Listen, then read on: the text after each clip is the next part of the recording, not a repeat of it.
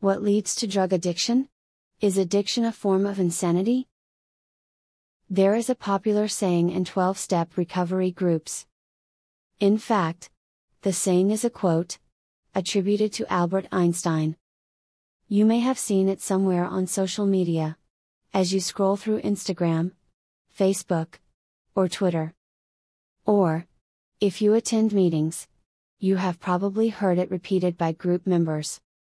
The quote goes something like this Insanity is repeating the same thing over and over, expecting to get different results. I have no idea if Einstein actually said anything like this. But, of course, any quote is more impressive when attributed to one of the most brilliant scientists who ever lived. The reason this quote is used in addiction recovery meetings is to imply that using drugs and going back to use drugs again after quitting is insane. If a 12 step member looks you in the eye and recites the insanity quote with intensity and sincerity, it seems to be deeply profound. Of course, it is insane, doing the same thing and expecting different results. Or is it? Is this truly the definition of insanity? According to the dictionary, the word insanity refers to being mentally ill or foolish. But is repeating the same action over and over, expecting the outcome to be different at some point. Foolish?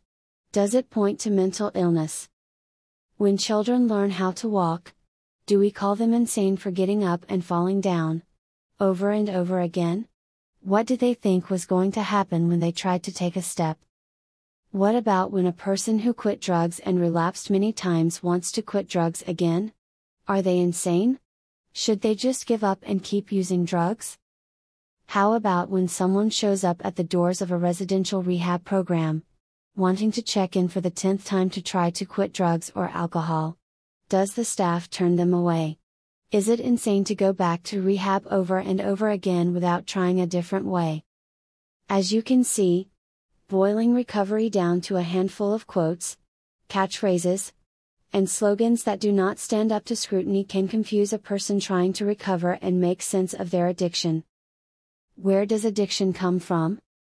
What are the main causes of drug abuse? Is it the drugs that cause addiction or is addiction something that only happens to certain people who use drugs? Is addiction genetic or is it learned behavior? Or, could it be when a certain type of person is exposed to a certain type of drug under certain circumstances? Drugs provide an effect that is desirable enough that the person wants to repeat the experience. With repeated use and getting a desired result, a powerful habit is formed in the reward center of the brain. As it turns out, the causes of addiction are complex and poorly understood. Even today, with extensive brain research and experience in treating addiction, experts still disagree and argue over the causes of drug addiction. When it comes to alcohol addiction, the initial cause seems to be more clear. People who have alcoholism in their families tend to have a higher risk of alcoholism. If they drink regularly, they risk becoming addicted to alcohol. More so than someone who does not have a family history of alcohol use disorder. While the same is not true of drug addiction in general, maybe we are not looking at the problem in the right way. Why is it that when we consider alcohol addiction, we focus on the one drug, alcohol, but with drug addiction, we group all other drugs together. Could it be that there are people with a genetic predisposition for opioid addiction? Could there be another type of genetic pattern related to stimulants, such as cocaine or methamphetamine? Maybe there are even finer, more granular distinctions to be made within these classes of drugs. It is well known that most people who experience drug addiction have a drug of choice. While they may use other drugs for the experience of getting high, one way or another, they will always gravitate to, given the chance, the one drug that they prefer. The mechanisms involved in how genes are expressed and their influence on how a person interacts with the outside world are complex. To complicate things further, separating learned behavior from genetic predispositions is a difficult task. While scientists and philosophers ponder the origins and nature of addiction, it might be reasonable for us to take the position that it does not matter. Understanding how to help guide future children away from addictions is a good goal for addiction researchers. Yet, if you are working to overcome your own addiction, the origin story of your addiction is not necessarily relevant to what you need to do to move forward. Did you inherit it or learn it from your friends or family members? Or, was it a combination of a variety of factors? Most addiction treatments do not rely on analyzing the origins of your addiction. The doctor says I am addicted and have a substance use disorder. Is addiction a disease? Imagine going to a doctor to get help with a drug addiction. You started using drugs for a specific purpose. Maybe it was to feel better about yourself in social situations. Or maybe it was because of physical or emotional pain. It could have even been because of intense boredom. At some point, your drug use got out of control. You discovered that you were obsessed and could not stop, even if you wanted to. Then, people around you got involved in pressuring you to stop using drugs. During your doctor visit, the doctor asks you questions and takes notes. Depending on your particular addiction, you may or may not get a prescription for medication. The doctor may recommend therapy and group meetings. When you leave the exam room, you may be concerned when you see a diagnosis code circled on the paperwork that goes to the front desk. Is addiction a disease? Why do they have disease codes for addiction? Is being tall a disease? What would it be like to be 7 or 8 feet tall in the Middle Ages? What would people say about you? Would they accept you as you are? Or would they call you names? Assigning unpleasant labels to you because of how tall you are. Being so tall could even get you killed. What if you lived in a village that was under attack? Everyone runs and hides from the attackers. But, you stand out as an easy target. It is harder to hide and blend in with crowd when you are the tallest person in the village. People might call you a giant. They might make fun of you, throw stones at you, treat you as if you are cursed. Your family might even take you to a healer to undergo treatment for your condition. Can a disease be a superpower? If you are very tall in today's world, you have an advantage over people not as tall as you. Sports, such as basketball, are easier for you. CEOs of large corporations tend to be taller people.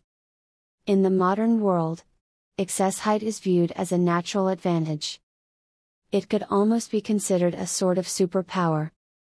It is interesting to consider that a trait that a person is born with and has no control over could be considered a disease in one era and an attractive, powerful quality in another. Addiction is a similar condition, that in our time, is considered to be, by the medical community, a disease. Why is addiction a disease? One reason is that there is medical treatment that is effective for certain types of addiction. In the world of modern medicine, if there is a treatment, there must also be a corresponding disease code to accompany the doctor's diagnosis.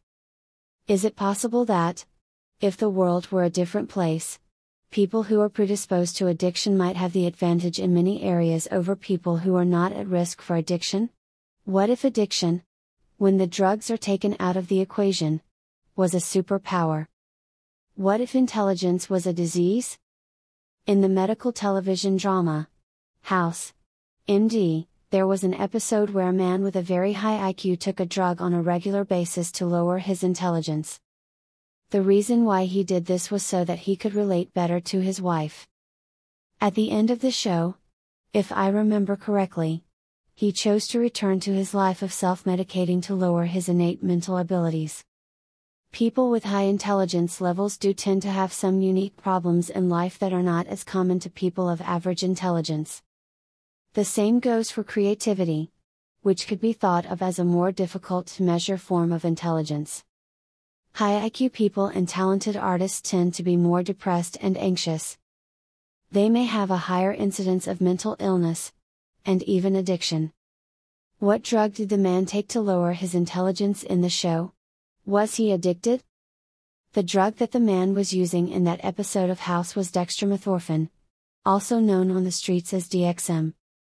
This drug is a drug of abuse for some people, but use is not thought to be widespread. While it is not a highly addictive drug, it could very well be a gateway drug for some people, leading to eventual full blown addiction. DXM happens to be the active ingredient in the cough syrup, Robitussin, and some other over the counter cough syrups and capsules. One reason that young people abuse the drug is not because the effects are desirable, but because it is easily accessible. Anyone can walk into a pharmacy, supermarket, or gas station convenience store, and buy a bottle of Robitussin. Why would a teenager or college age young adult abuse DXM? Possibly, simply because of boredom. People have a tendency to want to change their consciousness and see the world around them differently, especially intelligent and creative people. Once a person is used to taking a drug and getting high, they are going to be open to the idea of using other drugs. This is why any drug can be a gateway drug.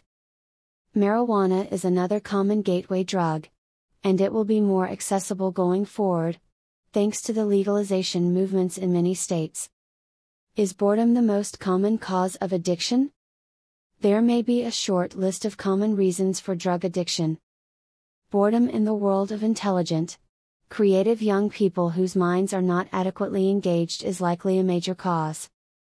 I see this as a contributing factor for most, if not all, of my patients. Other causes include childhood trauma and abuse. While a serious trauma, such as being raped or assaulted, can certainly lead to an addiction. There are other, more subtle forms of abuse. When a parent ignores their child, possibly as a result of their own addiction, or even intentionally, this is abuse. This kind of emotional abuse is far more widespread than other, more physical, kinds of abuse. People with addictions who generally believe that their childhood was uneventful and not too bad might look closer, with the help of a therapist, and uncover a personal history of emotional abuse. Drug use might start as a way to cover up the pain of trauma and abuse, or it could be a way to get attention in a family setting of emotional abuse. Because of the lasting effects of emotional pain, which is not so different from chronic physical pain, an abuse victim might be more likely to take opioids or alcohol over stimulants. Does everyone who takes drugs or alcohol to cover up the pain of trauma, or to deal with boredom get addicted? This is an excellent question. A wise teacher in my medical training once said to me that all families are dysfunctional. It was such an important insight to him. He stopped, looked at me, and repeated it to me again. If all families are dysfunctional, and at least one child is emotionally abused in every family, and alcohol and drug use are so widespread, why are there not more people addicted? Does this mean that not everyone who takes drugs or drinks alcohol gets addicted? Yes. Addiction is a fairly uncommon phenomenon. Most people who try drugs will eventually put them down and move on with their lives without ever becoming addicted. This is true even of the highly addictive drugs, such as methamphetamine, cocaine, heroin, and fentanyl. Some people will just not like them or tire of them after a while.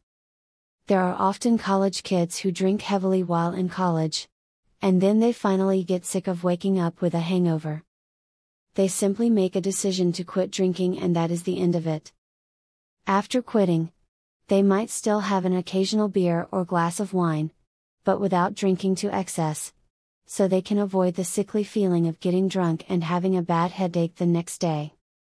What qualities lead a person to get hooked? Unable to stop taking drugs?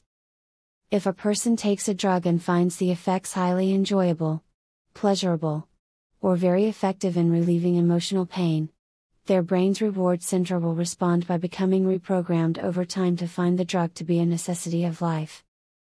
As addiction progresses, the brain will see the drug as being just as important as food, water, and air. Are you addicted to air? Hold your breath for a few seconds, and you will agree that you at least have a significant dependency on the air that you breathe. That is how it feels to be addicted.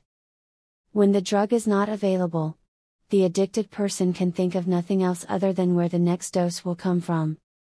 Even when faced with self harm or harming others, they will continue to seek out their drug and use it. It is not so different from gasping for air. If you were trapped in a room filled with toxic gas and you could not get out, you can only hold your breath for so long. Of course, if a person is kept away from their drug of choice for a period of time, they realize, logically, at the level of their prefrontal cortex, that they do not need drugs to survive. Many people find that, when they cannot get their drug of choice after a while, that their addiction starts to fade away, and they can overcome it without help. The issue for other people, highly intelligent and creative people in particular, is that the effects of addiction are much more difficult to overcome. Addiction tends to hijack the higher decision making processes in the brain. It somehow acts as a puppet master, pulling the strings to cause addiction related thoughts and feelings to bubble up into conscious awareness. If you are smart, creative, and addicted, these thoughts and feelings, also known as cravings, will be very intense and hard to ignore. Your addiction will use your intellectual powers against you, coming up with very convincing arguments for you to continue with your addictive behavior. So, is addiction inherited or learned behavior? What causes drug abuse in the first place? Now, after looking at some things that lead a person to try drugs and what might trap a person in a long term addiction, do we have a better understanding of addiction being learned or inherited? Is it nature or nurture? Genetic or learned? If intelligence and creativity are risk factors, these qualities have a significant genetic component. Just like height is a genetic quality, inherited from your parents, your level of intelligence is also inherited. While these qualities can be influenced to a small degree by environment, they are mostly inherited. Other personal qualities may also be risk factors, such as anxiety and empathy. These characteristics are likely related to a mix of inherited and environmental factors. So, when a person who has qualities that may predispose them to try drugs and then get hooked by a long term addiction, and they are exposed to drugs, there is a significant risk that they will develop an addiction. Of the people who become addicted, some will continue long term with functional use of their drug of choice, denying the existence of an addiction problem. Many people caught in active addiction are functional and in denial. Do you know anyone who you think might be addicted to drugs or alcohol, but they get by in life, going to work and taking care of their home life? You might be surprised how many people are out there, living their lives with an active addiction but without any intention of doing anything about it. When a person with a drug addiction is exposed to a highly addictive drug, the progression of their addiction can be greatly accelerated. The alcoholic might move from wine or beer to hard liquor. The person who takes pain pills tries heroin or street fentanyl. Or, the cocaine addict tries smoking crack cocaine. While the drug itself does not turn a person into an addict, the interaction of certain drugs with people who are predisposed to addiction and already with a habit of using drugs or alcohol are at high risk when exposed to certain drugs that stimulate the reward centers in the brain more intensely than other drugs. How likely is it for a person to become addicted? The incidence of induced addiction is difficult to measure. Experts disagree on how likely it is that a person takes an addictive drug and becomes addicted. At the low end are the false claims made by the Purdue drug reps at the dinner lectures they held for local doctors to teach them how safe OxyContin was. They claimed that only a tiny fraction of 1% of patients might become addicted. I was at one of these lectures, and I don't remember the exact number they put up on the screen, but I do remember a decimal with multiple zeros to the right. They made it seem almost impossible for someone to become addicted to OxyContin which we know today is not exactly true. More realistically, the number might be between 1% and 15%. depending on the population of people exposed to a drug and the type of drug involved. Let us assume that the chance of becoming addicted to drugs is 1%. This seems fairly low. Addiction is not common, but it can overwhelm the public health system. Yet, we must think of the large populations of our communities, states, and our country. 1% of 300 million people is 3 million people. That is a lot of people addicted to drugs, and a costly public health issue to address. The risk of death in surgery is also about 1%. And, in recent times, we are all aware that the risk of death from COVID 19 is about 1%. So, depending on how you view the issue, 1% can be a relatively high number. Not everyone goes in for surgery, but millions of people may be exposed to COVID 19, and millions of people are exposed to drugs or alcohol. As COVID 19 math has taught us, a small increase in risk can lead to much more serious problems. Our healthcare system has limits and cannot handle large percentages of the population getting sick all at once. When addiction rates go up, rehabs and detox centers get overwhelmed. Our local county detox and rehab program often has a waiting list to get in. The current level of addiction in the community, particularly opioid addiction, is high enough to outpace the public health system's capacity in many communities. Toxic contamination of the street heroin supply with imported fentanyl analogs has led to the current opioid epidemic. Because of the introduction of highly addictive and deadly fentanyl onto U.S. streets, imported through the U.S. Postal Service from China, the level of opioid addiction has created a crisis that has overwhelmed healthcare and addiction treatment services in many communities. This is why we have an opioid epidemic in the US. It is not so different from the global COVID 19 pandemic in the way that seemingly small percentages can cause a big problem when they occur on a large scale. While it is true that if you are currently addicted to drugs or alcohol and you want to quit, it may not be critical to examine your past and figure out why you became addicted in the first place. Such examination will be speculative and possibly not helpful in formulating an effective treatment plan. On the other hand, understanding what makes people susceptible to addiction and how certain drugs lead to further behavior that causes addiction to spiral out of control is important. At the level of public health for cities, states, and countries, small changes can make big differences. The best time to overcome addiction is before it even gets started. There is definitely a need for further research and discussion in the addiction treatment community. We also must take care in allowing drugs that may serve as gateways to be overly available. For example, pseudoephedrine, which has no abuse potential by itself, unless chemically altered in a clandestine lab, is kept safely behind the pharmacy counter. However, dextromethorphan, and other abusable OTC drugs and products, are available on the shelves of many stores and accessible to anyone. Marijuana is another drug that we must consider carefully. Legalizing a drug often leads to children believing that the drug is safe and socially acceptable. An alternative is to decriminalize, so that the drug is not legal, but the consequences of being caught with it are minimal. There is effective medical treatment for the most dangerous forms of drug addiction. For people who are already affected by opioid addiction, there are effective medical treatments that can give the addicted brain a chance to heal. These medication assisted treatments, using medications such as Suboxone, Methadone, or Naltrexone, are highly effective. Making these treatments more available will help more people to overcome opioid addiction. Similarly, naltrexone, when prescribed properly, is effective in treating alcohol addiction. Whether it is provided in the form of the Vivitrol monthly injection, or using the Sinclair method with naltrexone tablets, this medication does work to help people reduce or quit drinking alcohol. It is also highly effective early on, before alcoholism progresses to a more dangerous stage.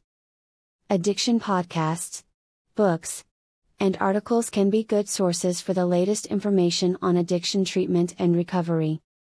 For more information on the topic of what causes drug addiction, you might be interested in tuning into an addiction podcast to learn more about what leads people to become addicted. Podcast content ranges from the very specific opiate recovery podcasts to more general addiction recovery and addiction treatment podcasts. Additionally, there are a variety of books and journal articles that can be helpful in learning more about the topic. If you have found this article to be informative, I encourage you to read more of our blog articles and follow this website's social media channels for future updates.